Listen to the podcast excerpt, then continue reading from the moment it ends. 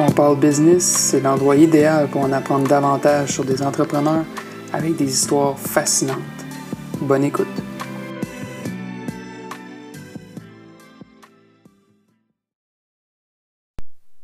Pour le quatrième épisode du podcast, j'ai reçu Mathieu Lavoie. Euh, au départ, Mathieu avait créé une page Instagram pour le plaisir, mais qui est finalement devenue son entreprise. Il génère plusieurs milliers d'abonnés, euh, et euh, fait des partenariats avec plusieurs entreprises aussi dans le domaine automobile. On a discuté surtout de médias sociaux, bien sûr, euh, mais aussi du basketball et de la NBA. Si jamais vous voulez écouter les autres épisodes du podcast, c'est disponible sur Spotify, Apple Podcast et Encore.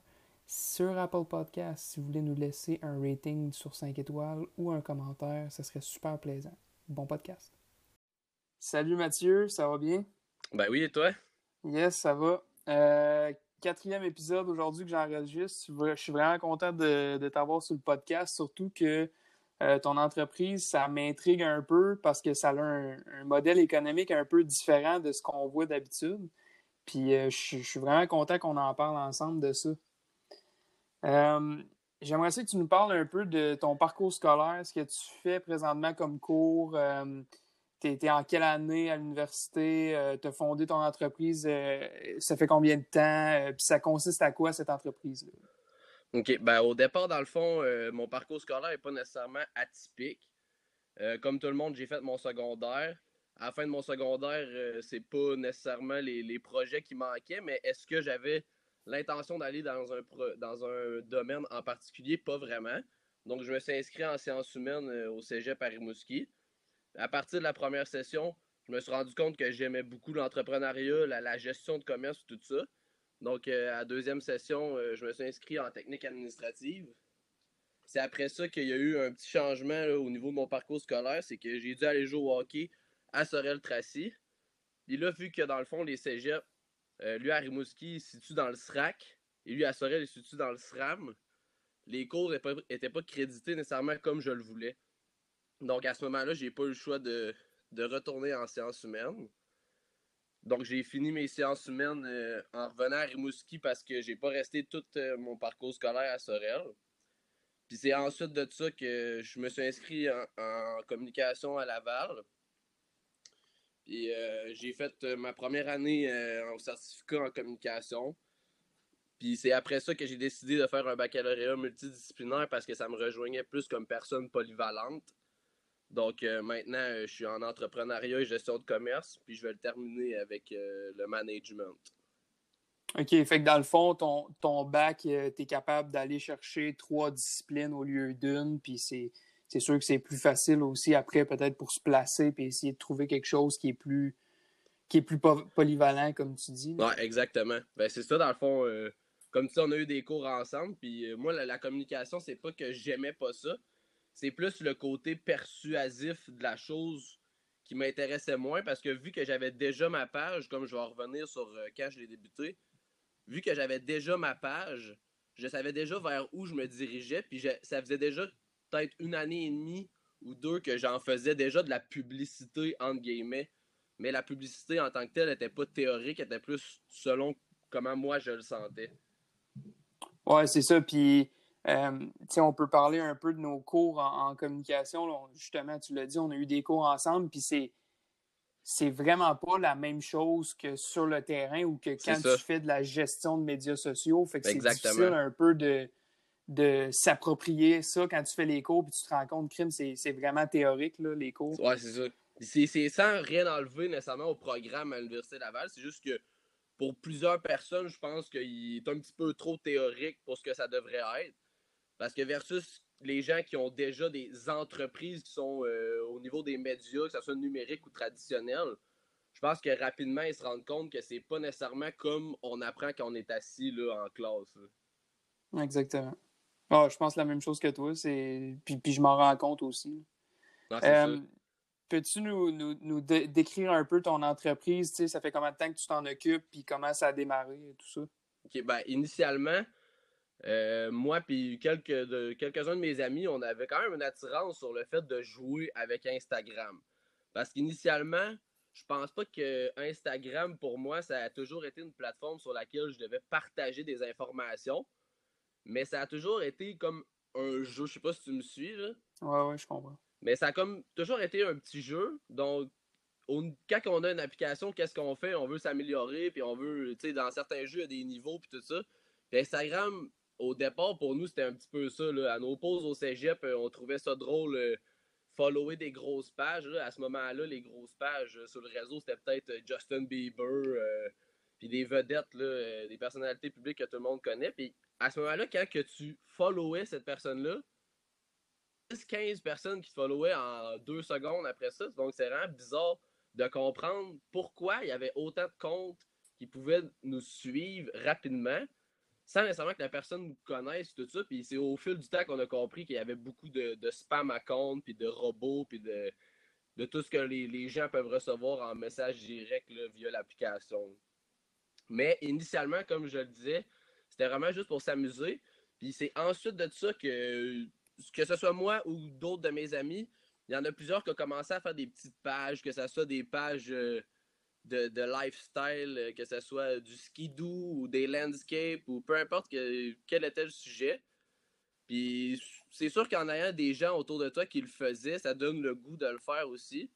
Donc moi, euh, avant d'avoir une page de véhicule, j'avais une page d'armée. Je postais carrément des, des guns puis des tanks parce que je trouvais ça le fun. Puis les pages à ce moment-là de qui étaient dans cette niche-là étaient vraiment populaires. Donc, avant d'avoir ma page d'auto, j'ai fait une petite page d'armée qui a pogné 500 euh, personnes, peut-être. Puis j'avais fait aussi une page de musique qui avait pogné 250 euh, abonnés environ. Fait dans le fond, tu, te situais plus dans un compte qui allait dans le repartage de photos de d'autres comptes juste pour faire grossir ta communauté. Exactement. C'est juste qu'à ce moment-là, quand que tu fais le choix d'être la personne qui va être le reposter et non le créateur de contenu direct, ça te donne pas mal le champ libre pour décider euh, qu'est-ce que les gens vont aimer, qu'est-ce que toi t'aimes en tant que tel. Donc, en théorie, ma page, je pourrais quasiment considérer ça comme un album de véhicules que moi j'aime. OK, ouais, c'est exactement ça. C'est juste qu'à la place de screenshotter puis de le garder dans mon camera roll, ben, je fais juste le partager avec les autres, puis il y a plusieurs personnes qui semblent aimer ça. Fait, que c'est quoi, en gros, ton entreprise? En gros, mon entreprise, euh, au départ, c'était complètement de partager des photos. Comment j'ai commencé à faire de l'argent avec ça, c'était de, faire de la marchandise pour créer le sentiment d'appartenance carrément. Donc, euh, j'avais euh, des t-shirts, des polars, des autocollants, que les gens pouvaient porter ou pouvaient apposer sur leur véhicule. Donc, à ce moment-là, pour moi, c'était une manière de faire du marketing qui me rapportait de l'argent. Donc, pour plusieurs entreprises, des fois, ce qui est plate, c'est que le marketing devient une dépense. Donc, quand que tu dépenses, que ce soit dans les médias, que ce soit à la radio, la télévision, tu vas avoir un coût qui va être fixe, puis cet argent-là va sortir de ton compte. Donc, quand tu décides de faire du marketing en créant plus le sentiment d'appartenance, tu réussis quand même à soutirer un mini profit. Mais à ce moment-là, tu peux décider de faire tes amis ou une grosse marge avec euh, peu importe qui. Sauf que quand que tu veux que ça soit à long terme solide, je pense que ce qui est mieux, c'est de juste se limiter à refaire peut-être son argent pour solidifier le, sentiment d'appartenance que les gens vont avoir là, envers ta communauté. Puis euh, présentement, ta page, si tu as combien d'abonnés? En ce moment, elle se situe à 82 500. Fait que 82 500 abonnés, tu as fait ça en combien d'années? Moi, en ce moment, c'est la troisième année que je le fais. Puis au mois d'octobre cette année, euh, ça va faire quatre ans. Puis, puis Comment tu as pu faire, tu penses, pour aller chercher autant d'abonnés? Est-ce que tu joues beaucoup avec l'algorithme d'Instagram ou? Ben, l'algorithme en tant que tel, je pense que c'est pas beaucoup de personnes qui le connaissent. En fait, moi-même, je le connais pas. La seule façon avec laquelle on peut se dire Ah, je pense que je connais l'algorithme, c'est juste quand que tu commences à voir que tes statistiques sont à la baisse. Donc, quand tes statistiques sont à la baisse, tu te rends compte qu'il y a quelque chose qui ne fonctionne pas.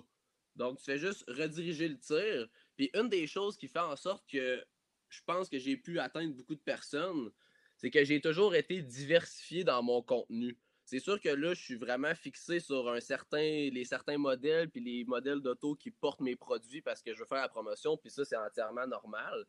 Mais à un certain point, j'ai toujours été quelqu'un qui partageait euh, des, trucs de sport, euh, des, des musiques, euh, pour que le monde puisse avoir de la nouveauté un peu, parce que, admettons qu'on prend le, domaine artistique, je pense que des fois, les gens, ils aiment ça écouter la même musique, puis quand ils entendent de la bonne musique, ils sont comme Ah, euh, finalement, je connaissais pas cet artiste-là. Fait que moi, à travers ça, j'ai juste découvert que je pouvais partager plusieurs autres choses que les véhicules.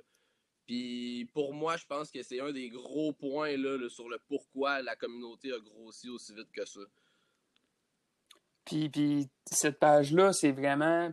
C'est pas essentiellement au Canada. Là. Tu es partout dans le monde avec ça. Non, eh, c'est ça. Le Canada ne figure même pas dans mes cinq premiers pays. OK.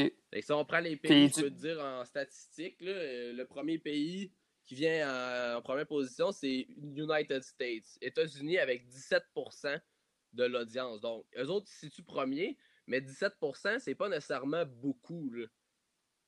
Non, c'est ça. Ça veut dire que tu es vraiment, si on regarde juste en termes de pourcentage, tu es vraiment tu vraiment partout parce qu'il doit probablement avoir beaucoup de pays avec des petits pourcentages. C'est ça, exactement, parce que si on continue là, dans le top 5, on en a trois qui sont euh, ex aequo à deuxième position.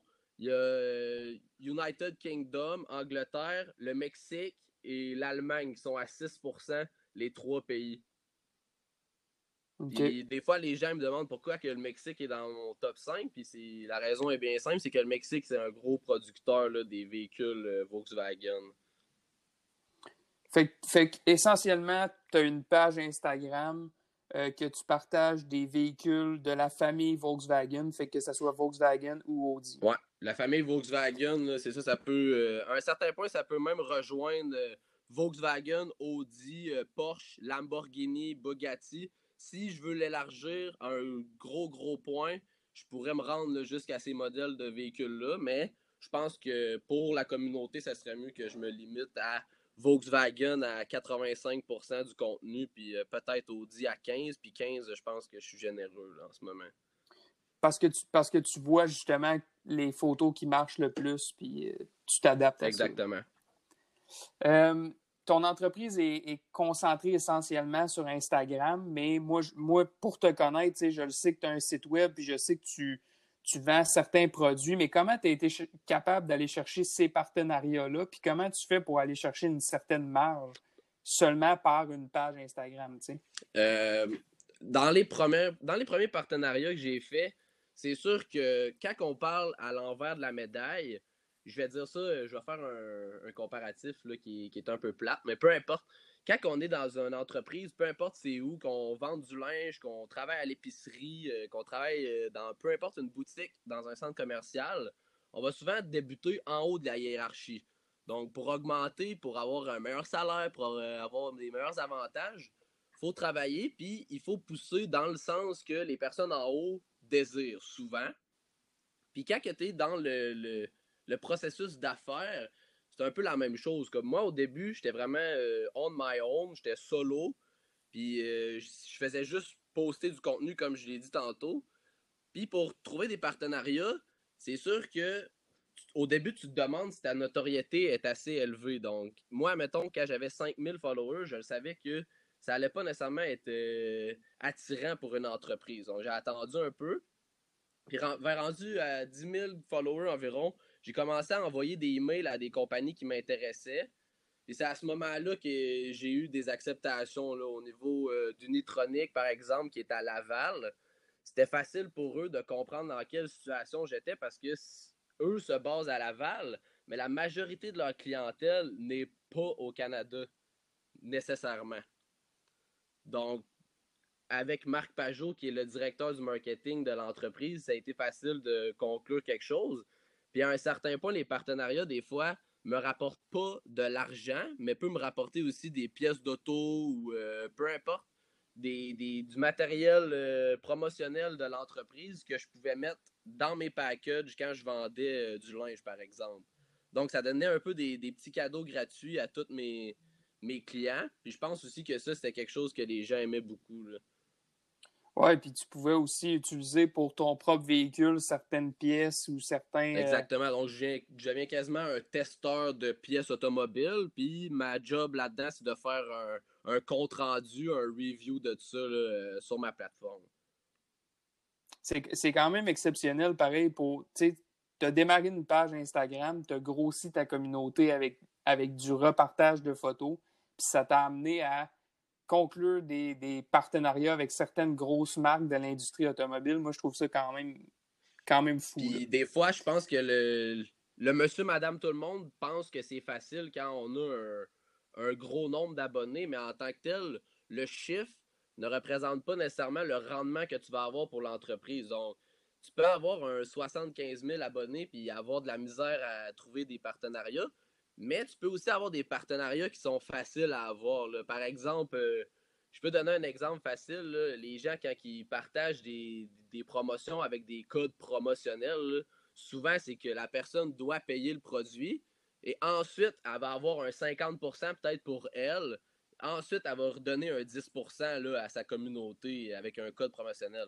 Donc, ça, c'est le genre de, partenariat que j'aurais pu faire peut-être 300 euh, fois là, depuis le début mais c'est pas nécessairement quelque chose qui m'intéresse. Puis moi, ce qui m'intéresse, c'est vraiment la, solidité de la chose.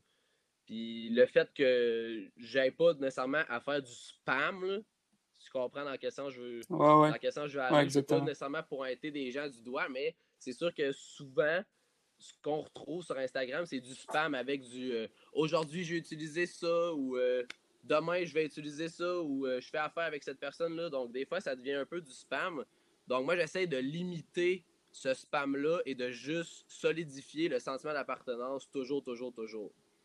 OK. Fait que toi, t'aimes mieux, par exemple, euh, que les gens achètent un de tes cotons wattés, mais qu'avec tes partenariats, tu euh, décides de donner des cadeaux gratuits dans tes paquets. Exact. Euh, juste pour, justement, encore une fois, que tes clients reviennent puis que tu fidélises ta clientèle. Exactement. Donc, à ce moment-là, ça devient du marketing. C'est presque du porte-à-porte parce que l'entreprise vient à toi, mais elle vient pas directement. Donc, elle rentre pas dans ta bulle personnelle ou elle te met pas dans une position où tu es soumis à prendre une décision de rapidement. Donc, euh, en mettant peut-être juste des petits cadeaux gratuits, ça fait juste montrer que l'entreprise elle veut être dans la communauté, elle s'implique. Donc, les gens, c'est sûr qu'ils apprécient ça beaucoup, je pense. Hein. Puis euh, moi, j'ai la question qui tue, OK, pour toi, est-ce que tu te considères comme un influenceur automobile grâce à ta page? Ben, en tant que tel, pour moi, un influenceur, je pense que c'est vraiment une personne désignée. Donc, euh, comme influenceur automobile, aujourd'hui, j'ai pas le choix de dire oui, parce que c'est moi qui est derrière la page. Mais je pense que j'aimerais mieux utiliser le terme ben, opinion leader, dans le fond, le leader d'opinion parce que ça fait moins ça fait moins un peu comme terme. Influenceur, je pense à, la connotation que ça peut avoir là, en 2020. J'ai, cette appellation-là, c'est pas ma préférée, mais pour répondre à la question qui tue, j'ai pas le choix de dire que je suis un influenceur automobile. Puis euh, j'imagine là, qu'avec ton entreprise qui est justement basée sur les médias sociaux, tu dois passer euh, énormément de temps sur sur les médias à essayer de comprendre les statistiques, à essayer de savoir qu'est-ce qui, euh, qu'est-ce qui se passe sur ta communauté. Puis disons par jour, combien ça te prend de temps? Est-ce que tu prépares tes publications à l'avance? Euh, moi, dans le fond, je prépare pas mes publications à l'avance. C'est sûr que j'ai une banque de photos là, qui est assez. Euh, il y a un bon nombre de photos dans mon cellulaire, mais c'est sûr que plusieurs photos vont rester sans nécessairement être postées dans les mois qui suivent. Des fois, ça peut prendre 3-4 mois avant que je poste une photo que j'avais parce que j'y vais souvent day-to-day sur le feeling. Je pense que plusieurs personnes dans le domaine entrepreneurial sont comme ça. Donc, euh, à ce niveau-là, je passe quand même beaucoup de temps sur les médias sociaux, puis c'est pas nécessairement juste sur Instagram, parce que sur Instagram, si, admettons, je fais une moyenne dans une journée, je peux passer peut-être 3 à 3 à 3 heures et demie dans une journée en comptant mon utilisation personnelle. Mais si on parle des médias sociaux en général, c'est sûr que je vais avoir besoin d'être à l'affût de tout ce qui se passe, euh, que ce soit sur YouTube, que ce soit sur Facebook, peu importe. C'est sûr que pour moi, c'est important de savoir c'est qui les gros joueurs, qu'est-ce que eux font, parce qu'à un certain point, que j'aille 82 500 followers ou que j'en aille 50 000 ou que j'en aille 10 000, je vais toujours me trouver plus petit que d'autres personnes parce que c'est sûr, je vais me comparer aux meilleurs. Puis en ce moment, je passe du temps surtout pour comprendre les autres, comment eux sont devenus aussi gros que ça. Non, c'est assuré. Puis moi, je, je suis, je suis tes pages, euh, je, vois un peu le contenu que tu mets, puis des fois, j'en vois d'autres pages qui, qui, font un peu essentiellement la même chose que toi, puis il y a comme un, comment je pourrais dire, il y a comme un peu de fraternité, on dirait, entre les personnes qui s'occupent des pages. Tu sais, Des fois, vous, vous, vous parlez ou vous mettez des stories, vous taguez l'autre pour essayer de faire grossir leur communauté aussi. Exact. Puis, tu sais, ça, c'est intéressant à, discuter, je pense, parce que il y, a quelque chose qui est important là-dedans parce que souvent, tu as des, des, personnes qui gèrent des pages puis que tout ce qu'ils veulent, c'est être plus gros que les autres. C'est ça. Mais je, mais je pense que c'est intéressant aussi de s'attarder aux autres pages puis à savoir est-ce que je pourrais les aider justement à, grossir? Ah, mais c'est ça, mais avec la phrase que tu viens de dire, c'est comme si j'étais littéralement passé ma page j'étais allé voir dans mes, dans mes messages parce que carrément, il y a des, des, personnes qui ont des pages similaires à moi, qu'eux rejoignent peut-être 80 000, 100 000, peu importe le nombre d'abonnés. Puis la différence, c'est que des fois, les gens pensent que les, on est vraiment en compétition ou on veut juste devenir le meilleur, mais en, théorie, euh, la vérité, c'est que nous, en tant que tel, on s'invite dans nos maisons. les, les personnes qui gèrent les pages comme ça, comme euh, il y a une des pages qui s'appelle Mark7 Owners, MK7 Owners, euh, lui c'est un, gars de l'Italie. Puis carrément, il m'a déjà invité à aller chez lui puis tout ça. C'est pas, euh, pas la grosse compétition. Là. On essaie vraiment de s'aider là-dedans. Ah, c'est plaisant justement. Mais c'est le fun aussi pour un abonné de voir ça parce qu'on dirait que tu peux avoir confiance c'est ça, là, on n'est pas, des, pas, on pas des snitch, là, comme on pourrait dire. Là. On est vraiment des personnes honnêtes. Puis euh, par rapport à ça, c'est pas juste les personnes qui ont des pages qui nous invitent aussi, là, les influenceurs en tant que tel. Je pense que des fois, tu commences à comprendre que tu deviens la, source pour quelqu'un, tu deviens quasiment son psychologue. Moi, à, la base, je pensais que j'allais juste être la personne qui allait poster des véhicules, mais je me rends compte que pour je peux être le sauveur pour du monde là-dedans. Je peux être euh, la personne avec, qui il va être le, la, meilleure, euh, la meilleure friend. C'est carrément ça. Mais justement, parlant de tout ça, euh, il y a beaucoup de personnes qui, quand ils commencent à avoir beaucoup d'abonnés, ils ferment leur DM. Mm-hmm. Puis toi, c'est tout le contraire. tu t'attardes à vraiment répondre à presque tout le monde quand ils ont des questions ou quand ils veulent te parler, tout simplement. C'est sûr, mais je dis pas que toutes les questions ou tous les commentaires sont pertinents, mais à un certain point, quand tu commences à comprendre ton rôle, je pense que tu y prends goût. Puis moi, à un certain point, c'est ça, j'ai commencé à prendre goût à parler aux gens, puis à comprendre un peu dans quelle situation ils sont. Puis étrangement, je pensais jamais dire ça, mais je me suis retrouvé avec euh, quelqu'un carrément euh, qui habite en Californie, que, il m'a raconté que sa blonde et lui pouvaient pas avoir d'enfant parce que lui avait eu le cancer puis qu'il aimerait vraiment ça que j'aille chez lui puis tout ça. Donc c'est ça des fois l'envers de la médaille que les gens connaissent pas, c'est pas juste le, garçon qui pose des, véhicules, ça, je deviens vraiment genre la personne référence pour des, gens qui ont peut-être pas un entourage aussi solide que certains certaines personnes dans la société. Non, exactement. Euh, J'aimerais ça qu'on parle un peu de, ta deuxième passion ou d'un sport qui t'intéresse vraiment, qui est le basket. Euh, j'aimerais savoir ton, ton opinion sur euh, ce qui va arriver avec la saison dans la NBA présentement, avec la crise mondiale qui affecte le sport euh, assez durement. Qu'est-ce que tu penses qui va arriver avec la NBA? Globalement, c'est sûr que c'est dur de mettre des mots sur l'évolution de la situation présentement. Mais euh, par rapport à NBA, là, si je peux comparer à un autre sport que mon sport initial, qui est le hockey, c'est sûr que la culture de ce sport-là est différente un peu euh, de celle du hockey. Ce que je veux dire par là, c'est que dans la NBA, je pense que les joueurs auraient plus de difficultés à donner un titre puis un MVP à un joueur qui n'a pas fini une saison versus dans la NHL, ça serait plus facile de donner le trophée Hart ou de faire des séries à quatre équipes ça passerait mieux que dans la NBA. Dans la NBA, je pense que la saison va littéralement se terminer. Et ce, peu importe à quel moment dans l'année. Donc, les joueurs, présentement, je pense qu'ils veulent vraiment voter pour terminer la saison, que ce soit en juillet, en août ou en septembre. OK. Fait que selon toi, euh, aussitôt que la, crise va être terminée, la NBA reprendrait pour essayer de finir la saison, peu importe le mois. Ouais. OK. Euh, c'est ce, que je, toujours... ce que je souhaite aussi personnellement. Oui, ben j'imagine, quand, quand tu aimes un sport, ben, comme c'est dans notre cas aussi pour la NHL, d'après moi, si, si, on pouvait finir la saison, trouver une façon de faire des séries, moi j'aimerais vraiment ça, mais on peut pas trop savoir euh, ben, jusqu'à maintenant ce que ça Je pense que dans la NHL, il y aurait plus de facilité à canceller le reste de la saison, puis pas la finir. Euh, as-tu toujours été un amateur de basket ou c'est un sport que tu as découvert récemment? Euh, le sport en tant que tel, je l'ai découvert, ça fait plusieurs années. À quel moment je suis devenu un vrai amateur de basket? C'est quand j'étais à Sorel pour le hockey. On avait des cours à choisir en option. Puis par, euh, par rapport à l'éducation physique, on pouvait choisir un sport précis. Puis j'avais sélectionné le basket. Dans mon cours de basket, il y avait les gars qui jouaient aussi collégial euh, au basket euh, pour les rebelles de Sorel. C'est à ce moment-là que j'ai découvert que j'étais quand même bon à ce sport-là. Que non seulement j'avais un petit talent, mais que j'aimais ça aussi là, beaucoup. Puis que je suis pas gêné de dire que c'est mon deuxième sport maintenant. Puis depuis ce temps-là, tu t'intéresses beaucoup aux équipes de la NBA, puis tu vas sûrement regarder les matchs. Euh, c'est ça, je regarde les matchs euh, le plus possible. C'est sûr que les équipes que je préfère, ça joue tard, vu qu'ils sont dans l'Ouest. Ça joue à 8h, 8h30, 10h30. Donc, euh, c'est sûr, ça fait tard des fois, mais c'est sûr, j'essaie de, regarder le plus de matchs possible, puis j'essaie de jouer le plus souvent possible aussi, surtout l'été, avec la belle température dehors. Puis, si on parle comme dernière question, euh, ce serait quoi tes projets pour les années à venir? Mettons que comment tu verrais ta page là, dans, la prochaine année? Est-ce que tu aimerais ça la développer ou tu voudrais créer quelque chose de nouveau autour de l'industrie automobile?